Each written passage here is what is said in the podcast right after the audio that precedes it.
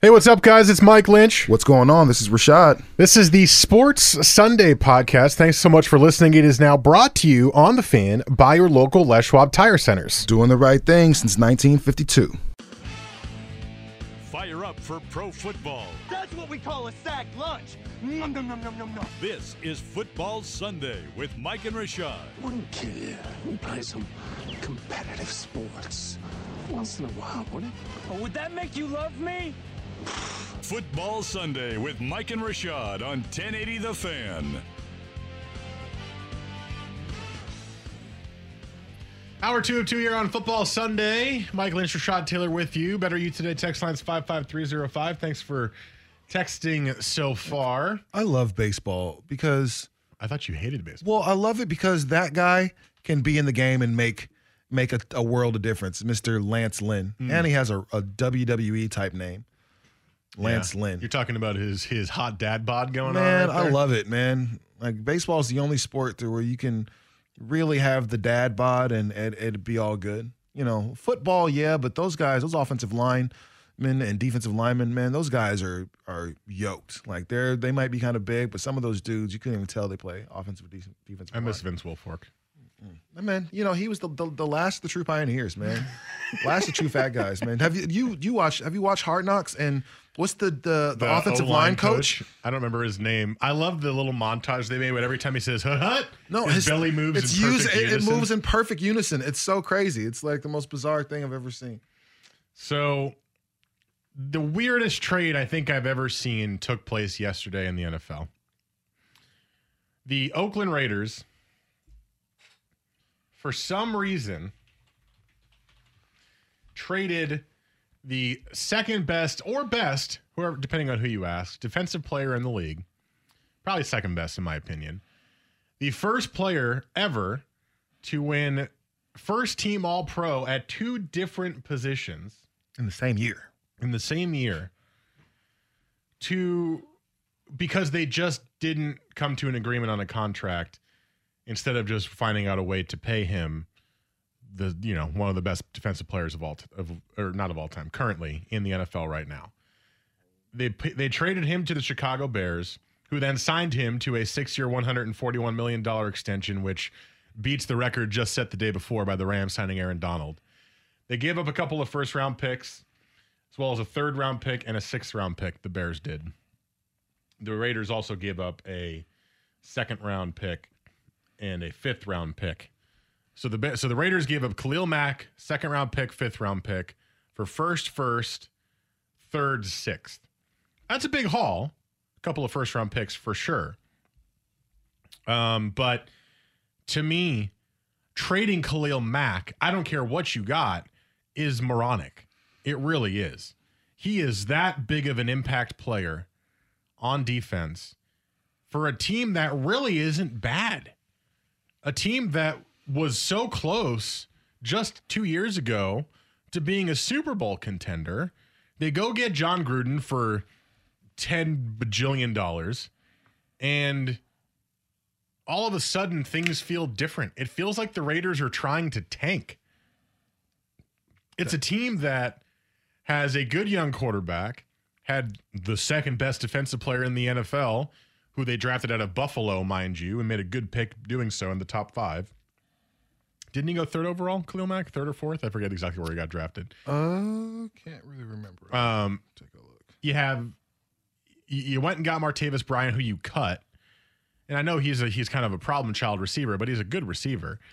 I I don't know what Jon Gruden and the Ra- and the Raiders are doing. It just doesn't make any sense to me. He was he It was, blows my mind that they traded Khalil. It blows my mind. he was the fifth overall pick Fifth to Oakland. Um, again, you you said the dumbest trade. I I would tend to agree with that. Like, here's a guy, the first, and you said not you know one of the best defensive players ever, which could be debatable, ever. but This- but currently. but but hey. But when you start, when you look back and you look at that all pro, all pro and pro bowl are two different things. I think people should be really, really, um, we should be upfront about that and be really clear about what it means. Pro Bowl means that you were selected as one of the 50 something people from the AFC or the NFC to compete in the game. Now there's a whole draft, and so it's not even like really if you're a Pro Bowler or not. I don't know how they do it. but that means you were an an all star, an all star. Man, all pro means that you were selected as one of the 11 guys, offensive and defensive, to represent the NFL for the year. You were one of the best 11 players at the position. And here's a dude that got nominated, got you know nominated for two different positions and got it. Khalil Mack is probably the best defensive player in the league. I think it's easy to say Aaron Donald because Aaron Donald has so much additional help around him to where you can't double team him. You know what I mean? You, there's there's nothing you can do about that. If you double team him, you're leaving. Now you're going to leave Ndamukong Suh wide open to kind of do his thing. So that's something you're not going to be able to do. Khalil Mack was play, facing double teams most of the season and still was able to come away with 10 and a half sacks. The Raiders, the one thing they need is help on defense. That's been their biggest issue is the fact that they can't stop anyone. And then you let go of your best defensive player. You trade him to the Bears for essentially nothing this year. And then you let go of Martavis Bryant again, problem child, whatever the case is. But you just lost Michael Crabtree. And now you have zero depth at the receiver position because now you have um, Amari Cooper, who I found out last year has a little bit of issue with dropsies and can't hold on to the ball. So what exactly are you doing? This is Mark Davis, and this is uh, their, their new head coach. What's the, what, Jon uh, the two dumbest haircuts in the National Football League, quite possibly getting together and making dumb decisions together. I hope Khalil Mack makes them pay for it every single time they play the Bears. And shout out to Khalil Mack for finally getting his money because somebody else was smart enough to say, "Yeah, we're not letting you leave." I just someone texted in and said nobody is worth the king's ransom that Chicago paid. You've seen first of all, you've seen bigger king's ransoms for higher draft picks go before. For teams trading up into the draft, you've seen bigger ransoms than what the Bears paid, but it's not every day that the second or best uh second best or best defensive player walks into your hands. It's not every day that not only is that player one of the best defensive players in the league right now, he's also never hurt. He's also a captain in the locker room. He's also apparently one of the best clubhouse locker room guys out there. Oh, and there. your quarterback absolutely loves him. Did you see his tweet as Yep. soon as it went out? yep. Come on, man. So, Derek Carr, you're talking about. Yes, absolutely. it, you're you're not just getting a great player, you're getting by all accounts a great person who is a difference maker in the locker room at changing cultures. It's the all around defensive player that you're getting who is at the top of his game. You do not trade that guy. You don't. Especially when you're a team that, in my opinion, was a good team that can be a winning team. And it goes all back to the question of why on earth is Jon Gruden and the Raiders front office doing what they're doing right now? Maybe we're seeing something wrong. Maybe there's something going on that we're missing because it doesn't make sense for me to have them blow up the team at this point or, or start blowing up the team at this point. And- you have a third year young quarterback who in his first year was awesome. And you would Or think is he third or fourth I think year it's, now? I think this is Derek Carr's fourth year. But you would think with a team that's about to move to a whole different state and city, some a, a city that has no real culture as far as professional sports are concerned, you would want to put the best product on the field that you could. Ooh, it's and his fifth year already. a fifth year. Wow. Jeez. Where- where did the It's been that time long. go? So they came in together, which is why he and Khalil Mack are probably so close because they were both drafted uh, five years ago together. But you would think in moving to Las Vegas, which is lights, camera, action, that you would want to put the best product on the field as possible. And somebody like Khalil Mack, who's an all pro at two positions, like that sells you tickets. And, and mind you, they're going to sell tickets anyway. But to those fans that actually live in Las Vegas and are going to be season ticket holders, man, that's a big deal. And then you lose Martavis Bryant. That's a big deal. And I really think that Mark Davis and uh, why can't I say this man's name? Jon Gruden. Jon Gruden. Jeez Louise. Jon Gruden and Mark Davis, Lloyd Christmas himself, they are, I think they're shooting themselves in the foot right now, honestly. Couple of texts in the Better You Today text line. Does this feel at all like Chip coming into Philly some years back? Clean house, try to make a statement, get fired a couple years later. I can see it now. Uh, certainly could be. Although Mark Davis is different than uh, Jeff Lurie was at in uh, Philadelphia. He is someone who I think apparently loves Jon Gruden and they have the same haircut, so there's a little connection Exact there. same, same barber, which is awful. But I, I you gave him a 10 year deal. You're not firing him in a couple of years. This is Jon Gruden trying to make a statement. I do wonder if Jon Gruden, he's been removed from the game from so for so long that some things have changed and he doesn't like that and he wants to do what he did when he was with the Bucs and the Raiders back in the day. Back in the day, like early 2000s and by doing this he's trying to to put that foot down. Maybe, I don't know. This text says, I'm curious how much that trade affected the over under on wins for the Chicago Bears in the Super Bowl odds. I don't have the numbers, but I saw a, a headline that said they drastically changed. The Bears went from uh, also ran to being a middle of the pack to high middle of the pack team instantly just by getting Khalil Mack. That's how much of an impact that kind of a player has. This text says, best defensive player in the NFL is J.J. Watt healthy. What was the difference in record with and without Watt? Uh, build roster depth across the board, not one guy. They only won Um, four games last year. JJ Watt is no longer even healthy as good as he used to be. So the answer is that would have been the answer three years ago. But JJ Watt is no longer the same. He he's had too many serious injuries to be the same defensive player. Apologies if you're a Texans fan. I don't I don't know. I don't know if I agree with that all the way. I look don't? at JJ Watt the way I look at Gronk. We continue to say Gronk is going to be able to do this, and that's going to be the last year. And after the wrist, after the arm surgery, and after the couple back surgeries, and just he just keeps chipping away. You know, year by year, he just continues to be the best. I kind of look at JJ Watt as a guy that played with a back injury, a back injury. If you've ever had a back spasm, you know how how hurt how much it hurts just to turn left or right, you know, just to turn your head. So for this guy to play with an injured back, I think JJ Watt is still among the best defensive players. If you're top 3, top 4, I think it's debatable. This, I, but I just think he's not going to be the same again. Defensive players, when they're that elite and they get hurt multiple times like he did, uh, it it just takes an edge off. And he's still great. He's just not the best. I think Aaron Donald is the best, and I think Khalil Mack is the second best. That's my own personal opinion on it. But uh, this one goes, LOL, not worth a king's ransom. Come on, man, you bet your ass he is. Mack makes me want to watch the Bears. Yeah, I agree with that one. I think he is worth a, a king's ransom. He is that good of a player. He is that high of an impact player. So I don't know what the Raiders are doing. I don't know what Jon Gruden is doing. It doesn't make any sense to me, but it happened.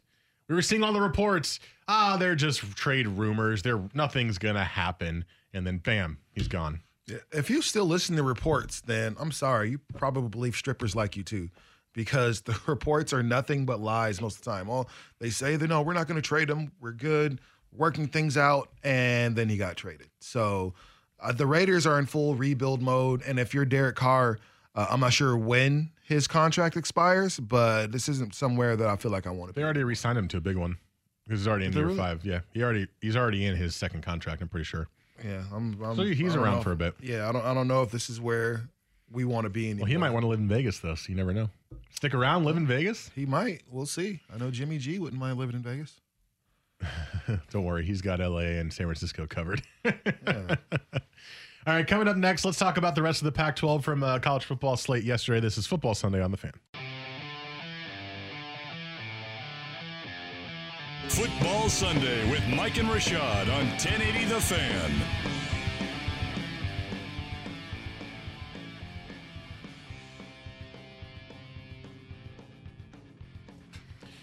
Ten eighteen here on your Sunday morning. We are now Football Sunday from today through the rest of the football season. Next week, that means that foot. Uh, wow, football is back next week. Yes, it was back this week. David Wells playing again in baseball? That's, that's Lance Lane. It's the same- guy you were talking about. Roll from here, he looks like David Wells. um, We will have Fantasy Scramble returning next week at ten at nine thirty. We will also have West Coast Bias returning next week, probably at ten fifteen. I think that's when we moved it to last year. And then Hater Love It, of course, at ten thirty every single week as well. And at the end of the show today, I want to give you guys kind of the lay of the land of how our schedule is going to work once the Seahawks schedule starts. It kind of fluctuates. We have a couple of days where we don't have shows. We have a couple of shows eight to nine thirty.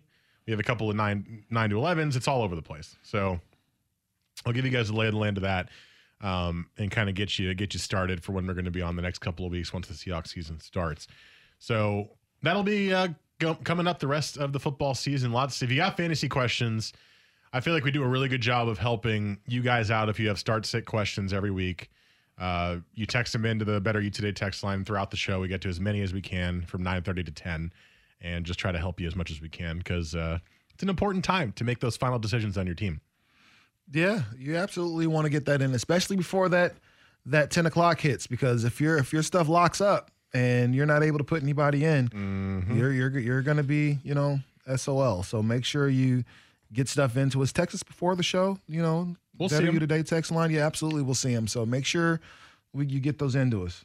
Want to make sure you we, you help us uh, help you become more like us, champions. That's what we want to do for you. You know, we want to mold you guys like little pieces of clay into championship clay. Well, all three of us have won fantasy championships in the last couple of years. Yes, we have. And uh, This is this is the people show. This is championship Sunday. Just so we're clear. That's what we do. I mean, when you say people show and then say that we're all champions and you need to be better, it's not really the people show. Well, That's I mean, the we're well, better than you the- show. the- it means the people that are champions. You know who you are. No, if you're listening right we now- want to make, we want to help everybody become champions. That means we're the people show. Well, if you're listening now, that means you're already winning. So that's good. So yeah, you will be a part of the champions club too. So let's get into the rest of the Pac-12 from this weekend. Um, just we'll, we'll we'll briefly go over the games that happened that we expected to happen. Utah, despite losing 10 nothing earlier, Weber State blew them out 41 to 10. Colorado blew out Colorado State 45-13. They always struggle in that game, so that was pretty good. Uh, you had Washington State blow out Wyoming 41-19. And did you see they're calling it the banana formation? Did you see what they did a couple of times? I didn't. Did you see it, Jesse? The banana formation. I did not. So they lined up literally everybody on the far left sideline, and they put one player, a wide receiver, at the ball at the hash mark. And he snapped it diagonally to the quarterback who was in the left at the left sideline or the running back. It was almost like direct snaps to different guys. And he did it from the middle of the field to the corner of the field. It's crazy. It's Mike Leach for you. But Wow, did it work? I mean, the two plays I saw were like four or five yard rushes. So, I mean, it worked a little bit. I think it was more like Wyoming was going, What is happening? Why are we all over here? I think what they were trying to do was shorten the field, make it so that everyone's jammed into one space and maybe there's a whole wide open space. It didn't work that way necessarily. Remember but- that time the Colts tried that weird formation against the Patriots on like was it like Monday night football or or Thursday night football or something stupid, and they lined everyone up to the right and just left like a center and a quarterback there to, to hike the ball. And, yeah, I do remember that and actually. then the quarterback ended up getting sacked because I don't think they worked on that play. Well, Maybe yeah. that's what they were trying to do. maybe. Maybe they were going banana formation. I saw I saw it on uh, on Twitter this morning. I think it was called the banana formation, or at least that's what the Twitter the tweet was calling it. So go check that out if you missed it. It was pretty funny. Cal beat North Carolina again, 24-17. Justin Wilcox, baby. He is he's doing a good job down there. Love the Wilcox family. Very happy for Justin and getting a good win over a ACC team first week. That's pretty good for Cal right there. You've got Arizona State blowing out UTSA 49 to 7. And uh, surprisingly, Arizona loses to BYU 28 to 3. That was a surprise. Is it? Yeah, BYU's not good, and Khalil Tate's the quarterback at Arizona. So Okay. I and mean, Kevin Sumlin's the coach there too. So you'd think they'd be a good team. But BYU's not good and, and they lost to BYU. So not the best start for for Kevin Sumlin there. But these are the games I want to get to, the notable games. And We'll start with the Friday night one. Stanford it took them like the entire game to wake up. They finally did. They beat San Diego State 31 to 10. But it was very strange seeing a team completely bottle up Bryce Love. Bryce Love, if you didn't see, 18 carries, 29 yards. He returned when many thought he was going to go be an NFL player this year. And Stanford lost to San Diego State last year, if you remember, mm-hmm. early in the season. And they were not playing well in this game. At halftime, they were only up nine to seven.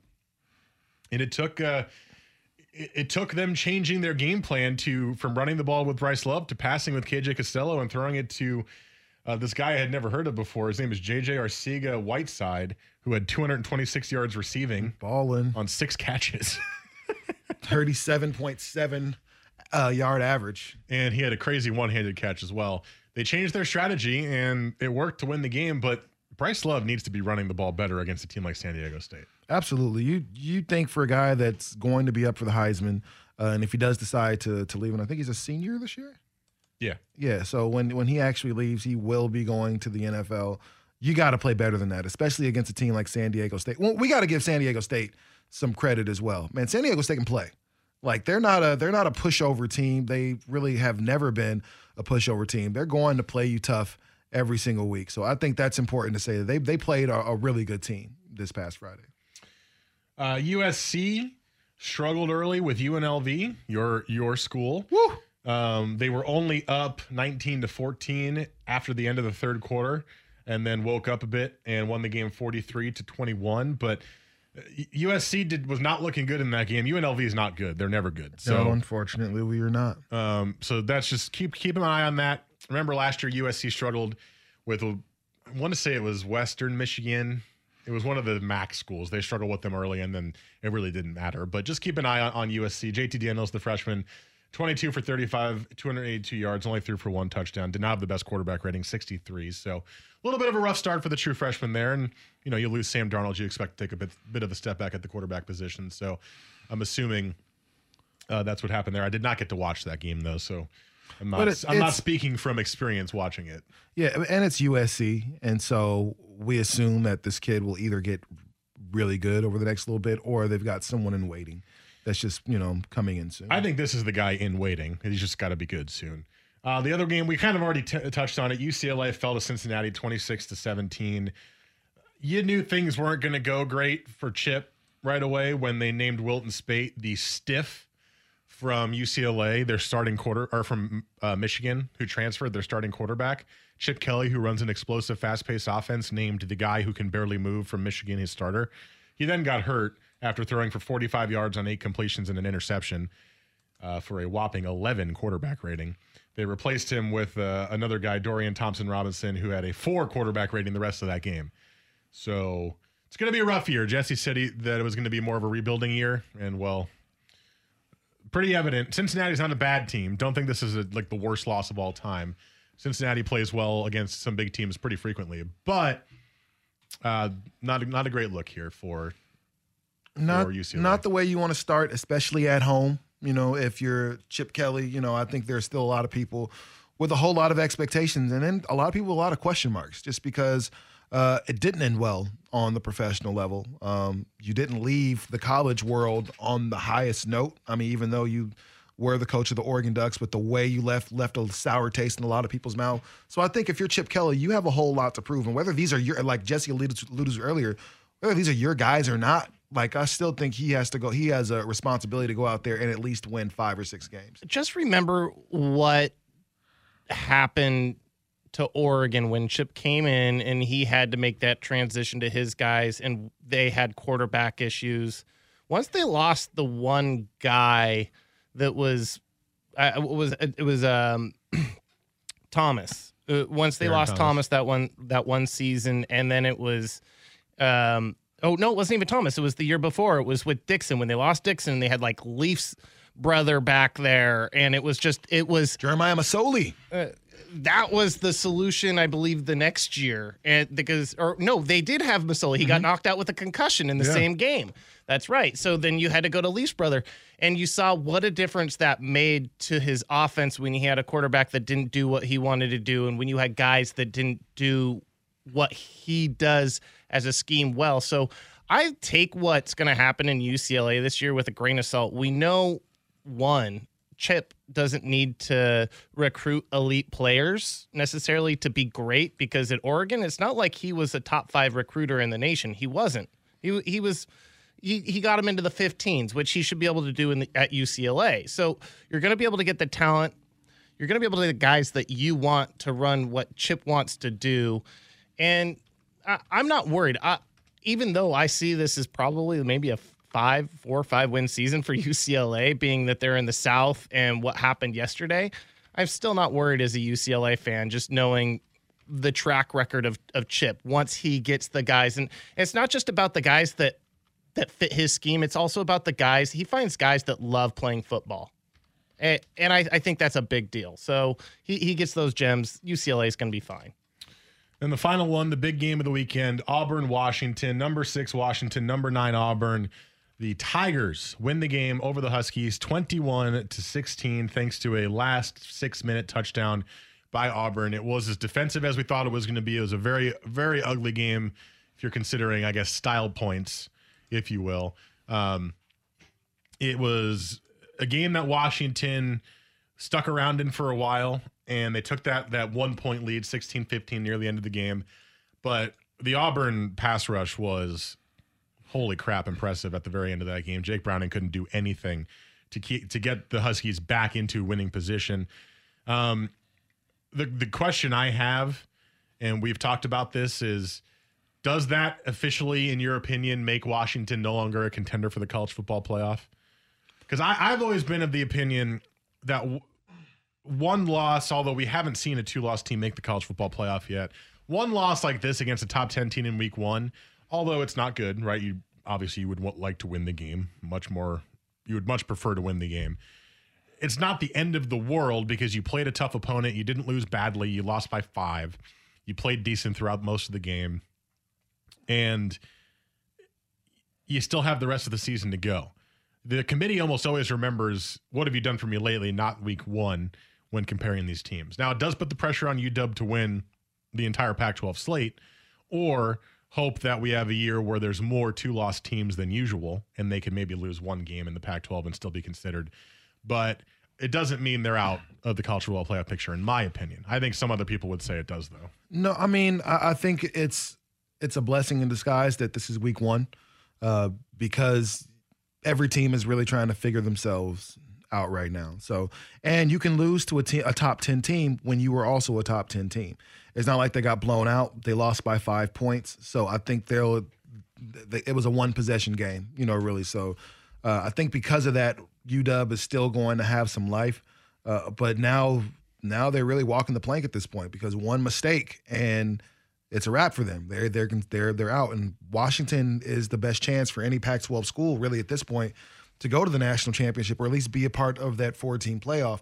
I think USC could be one of those teams, but with the freshman quarterback who's still trying to get his footing underneath him, we don't know exactly what they're going to look like. I think UW is who we're all kind of resting our laurels on because we know that they're probably they're the most talented team in the Pac-12 right now, and so if they lose one more game, then I think we know that there's no representation from the Pac-12 in the playoff. It just it just it does make it a lot harder, absolutely, for the Pac-12 to get into the college football playoff because I think it is very clear that Washington is the best team in the conference by a pretty long shot too, especially with JT Daniels being the quarterback at USC and Oregon still having some some warts to to work out, and even with Stanford not looking as impressive as I thought they would against San Diego State. It makes it a lot more difficult. A lot of the text coming in on the Better You Today text line says that's it. Pac-12's out. You know, it's not going to happen this year. Not so fast. It, it, makes it a lot harder, but it's college football. Crazier things have happened uh, throughout the season. And this one text is is right on. Again, better you today text line 55305. For most of the game, UW outplayed Auburn. They were the better team for a lot of the game. They made it to the red zone five straight possessions, shot themselves in the foot frequently. If they get a touchdown or two on those, they win the game. Absolutely. Auburn's offense didn't have a lot going against uh, the Husky defense outside of that first score in the first quarter. It was a very, very, very defensive game, which is what we all expected. But Auburn's defense just made the impact pass rushes at the end of the game and kept Jake Brown- Browning from doing anything special. So that's just how it wrapped up. All right, we got a break coming up next. It's time for Hate It or Love It. But first, Jesse has Sports Center.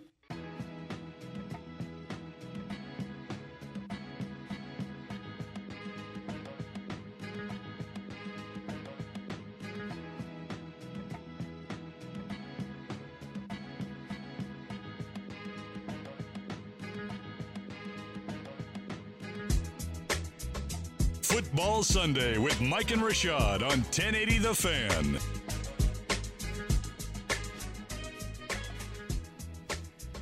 That music means it is time for Hate It or Love It. Let's not waste any time since we went long. For the first time, we went long last segment. So That's what pretty she proud- said. Hmm. Hopefully not. Oh, oh, so is, is it me now? Is it is it Well, I was I was gonna say let's go to Jesse, but then Rashad made it awkward because he, he threw that in so fast I was caught off guard. She said that too. That's also what she said. who's uh starting today? Uh, that would be Lynch to choose. Oh, I won last week. Yeah, Yeah. yeah. Rashad's starting. All right, all right, Rashad. You get to uh, start today. Sweet. Uh, let's see or bring up the uh, list of topics that I have. Um, let's. You see the Broncos release Paxton Lynch? Uh, I did not see that. Yay! um, they, that probably also means they're bringing in a vet at the position. Would be my assumption. Um, Osweiler. no, Osweiler's actually staying with Adam Gase in uh, in Miami. Believe it or not, Gase likes him. Somebody has to. Hey, somebody's got to pay the guy. I mean, although, I mean, is Houston still paying him? Oh, probably. or Cleveland is, right? Right. Uh, well, I think that was part of the. Yo, yeah, it would be Cleveland because It was the money dump. It was the money dump. They traded a pick basically to get rid of that money. They right. All right. Uh, moving on. Let's. Uh, okay. You tempted me into one of my topics, but I'm going to stick with what I'm going with to start out the gate because Rashad and I were so furious about well actually i'm kind of aw- i think it's awesome what's going on in oakland but we're just so awe-inspired by how much of a 180 they're taking Is like rashad said as soon as you think ohio state's like turning around they suck you back in and they're they're crappy again. So uh, with that said they traded khalil mack to chicago now, Chicago's kind of one of those teams where they've been slowly rebuilding something there. Three years ago, that team was just absolutely atrocious under John Fox. And um, I think things are looking quite a bit better under uh, Matt Nagy. Uh, with that said, they went and got uh, Khalil Mack. They actually had a pretty decent defense last year. Love or hate, with the addition of Mack, Chicago will sport a top five defense this season. Love. Uh, last year they had a top 10 defense and it's easy not to to forget that because they are the Chicago Bears and so you kind of forget about the fact that they can and have been playing football for the last little bit. But you know the Bears went from uh really a historically terrible defense for the past couple years ago and then last year they actually made a whole whole lot of improvements man. So you think you put Khalil Mack on the other side of that they're definitely destined to win some games. You look at their schedule and because uh, they're always at the bottom. They'd have uh, their schedule kind of uh, reflects that, and so they will see the Cardinals, who are still struggling this year to figure out who they are. They will see the Buccaneers, who don't really know what they're doing uh, offensively or defensively. They will play the Dolphins, who are the Dolphins and have no idea how to play football anymore. Of all the teams on their schedule, there's maybe two or two or three teams they'll probably struggle with, and that's the Packers and the Rams. Outside of that, and the Vikings. Outside of that, defensively, I think they could probably handle most of the other games they play against. If it's the Bears, the question I, I'm always going to have is offense. Are they going to be able to put Mitchell Trubisky in a position to really be able to win so the defense doesn't have to go out there and try to save them every game? That's going to be the big question for the Bears. So as soon as Trubisky can kind of catch up offensively, I think Khalil Mack being in that locker room in Chicago, I think he's going to be huge for that city. To start. I love it as well. Uh, Rashad is right now. I was going to bring it up. They were actually a much better defense than people thought last year, and adding Khalil Mack would just improve that even further. Uh, one of my favorite linebackers from the last 10 years, former Bronco, now on their team, Danny Trevathan, is a very, very good linebacker and a good leader in the clubhouse. Uh, they drafted Leonard Floyd with a high pick. They've got a couple of first and second rounders on there as well. Kyle Fuller, one of their cornerbacks who they drafted high as well. Uh, they've got a bunch of talented guys on that defense who are young. And Khalil Mack is still fairly young in this league. And that's kind of a way, yes, they paid him a boatload of money, but that's a nice way for them to keep this defense strong moving forward because they've got some controllable players for a while.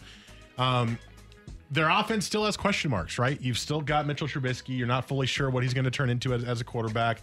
You, you, you got Jordan Howard, who is good but not great. And there's questions there. You did get Allen Robinson after his injury at, at Jacksonville, but the defense, I think, is a sure thing for Chicago.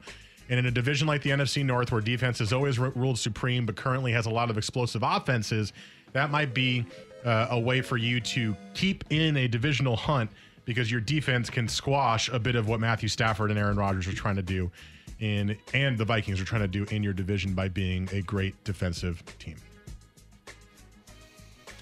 All right. Uh, just so you know, there was uh, my phone was making noise. I had to turn it on. Um, you you got a couple points there that didn't come through. Oh, okay. So That's so fine. know. So so currently it's five four, Rashad. Okay. So Did you see who the Broncos added? I did not. Kevin Hogan. Okay. eh. Eh, I, I, I, I, I mean, I that doesn't do anything for me. Yeah. I'm laughing at you guys, not Uh, right now. I, I honestly, it's it's the third quarterback. I don't care. Um, moving on. Let's uh let's go stick in the Bay Area with uh news coming out. Man, there's just been the running back core in San Francisco has been anything but healthy so far this preseason. Matt Breida had a separated shoulder week one of the preseason. Jerick McKinnon had a bum calf for first couple weeks. Came back this last week, tore his ACL yesterday. Um, Alfred Morris did get brought in there late preseason. Showed in their um, in their third game that he still had a little bit of gas left in the tank. Love or hate? Former Kyle, uh, former Kyle Shanahan protege Alfred Morris will outtouch sophomore running back Matt Breida.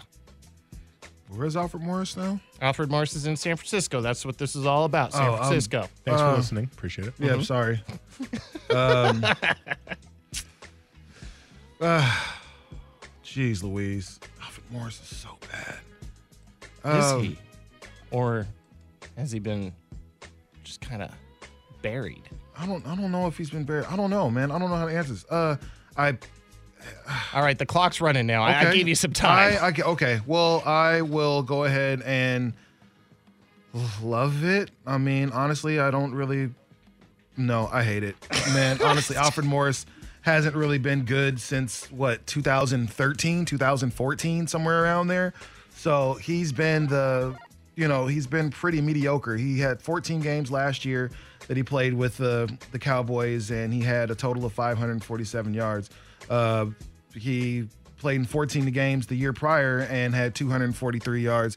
He's not. He hasn't been super productive again. He had those three really good years uh, at the start of his career, but since then he's been you know, uh, average at best. We still know that they have some offensive line issues uh, in San Francisco, and because of that, I think you would go ahead and uh, roll the dice with uh, with Breida at this point. I mean, I think he's going to give you a little bit more than Alfred Morris is is able to give you. Breida is still somebody that's he's only in his second year. Uh, he's you know he had about 400 a little 400 yards- yards last year, so he could be somebody that can still make things happen for you. But uh, honestly, you have a problem with your running game. But because Alfred Morris is your backup, Breida is going to get a lot of lot of touches. Uh, it's the wrong decision, but I love it. I think Matt Breida needs to be the starting running back. He he showed flashes last year of being an impressive guy uh, when he came in after the Carlos Hyde injuries and, and and him not performing super well. He played pretty well with Jimmy Garoppolo the last few weeks of the season as well. But think about it this way. Who is a bell cow that you know is a bell cow in the NFL? It's Alfred Morris. He might not be very good. He might not have he, he might not have been good for a couple of years, but he is a guy who can give you 20 carries a game, even if it's only for 60 yards or 70 yards and not much uh, average yards per carry. I think Breida should be the guy, but I just feel like Alfred Morris is going to get the job early to do it just because he's got the history of doing it, where Breida was super inconsistent last year, uh, despite having a couple of good weeks at the end of the season.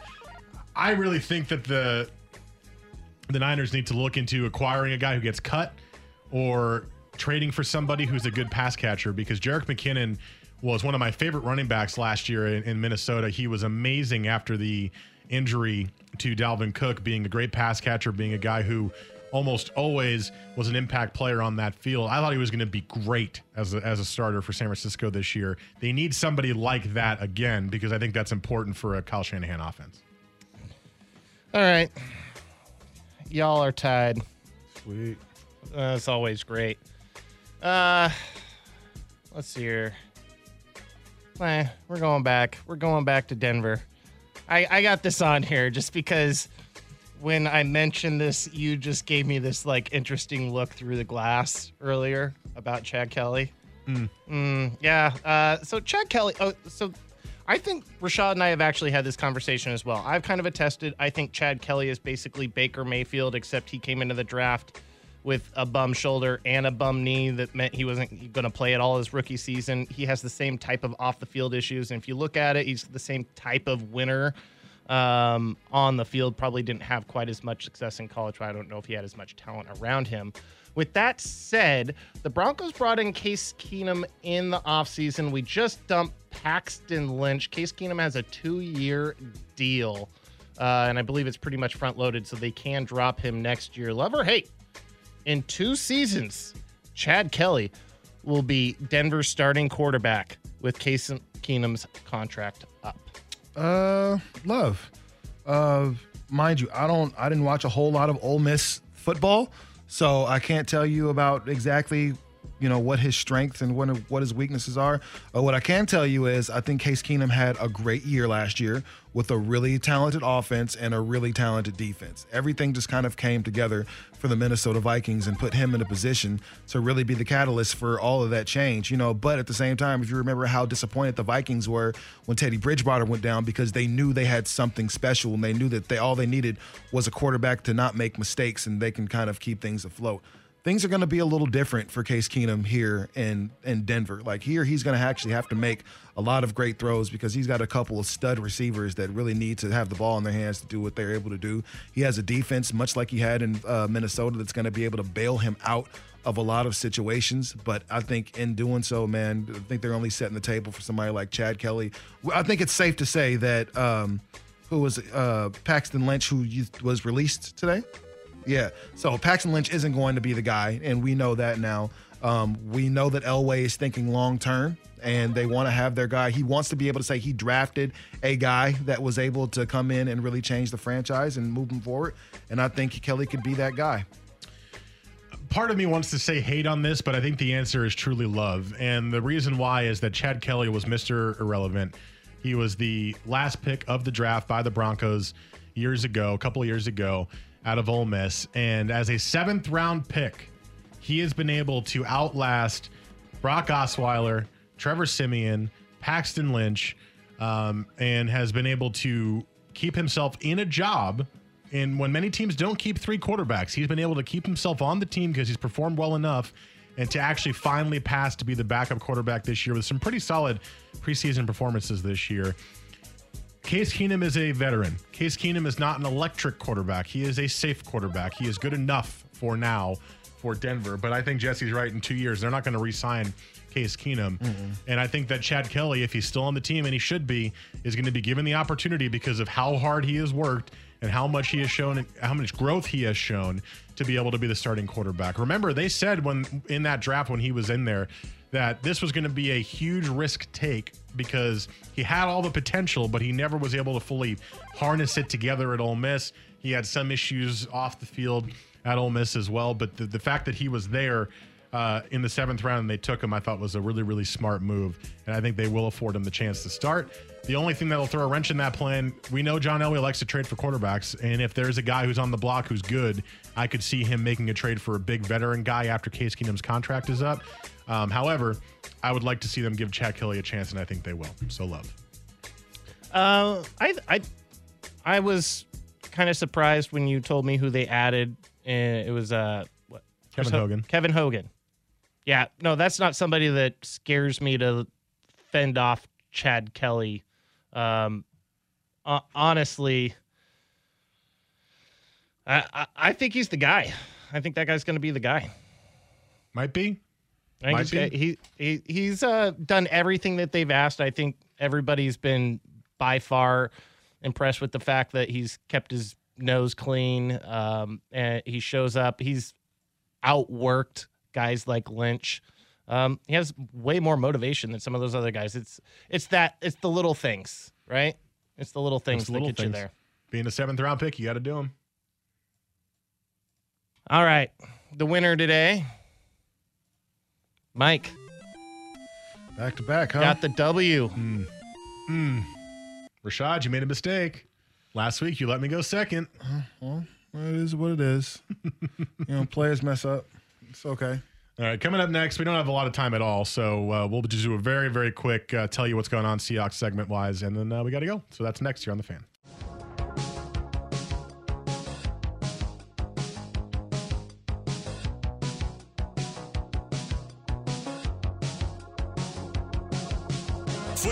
Sunday with Mike and Rashad on 1080 The Fan. I really don't have any time, but I'm going to be very brief with this.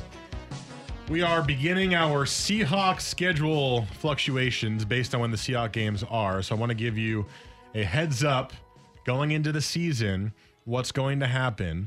Week one, next week, we're on at a normal time, 9 to 11. Week two, we are most likely on 8 till 9.30. They have a Monday night game, which means we put an early NFL game on that day. So week two will be on 8 to 9.30. And then the next three weeks, we are on 9 to 11. There you go. That's the beginning of the season. 9 to 11 weeks 1, 3, 4, and 5. 8 to 9.30 week 2 unless something changed and I did not hear about it. So that is our early season Seahawks schedule, mostly the same time. So in our 9 to 11, if you have fantasy football questions, it's going to be from 9.30 to uh, 9.45. In that range, we're going to do all our answers. Get your questions in then. If it's the 8 to 9.30 show, we usually do it around 8.45-ish. It just kind of flows, depends on where it goes. So that's uh, just a general idea. If you're going to have questions about who to start and sit in your fantasy team, that's going to be when it is. So we'll see you next week, 9 to 11. Thanks so much for listening. Really appreciate it. Love you all and have a great Labor Day weekend. Remember, we're on the air tomorrow. Full shows talking about Oregon, Oregon State, Pac 12, all that stuff all day tomorrow on the fan. So you'll be able to hear us if you're working or driving around. And uh, we'll see you next week.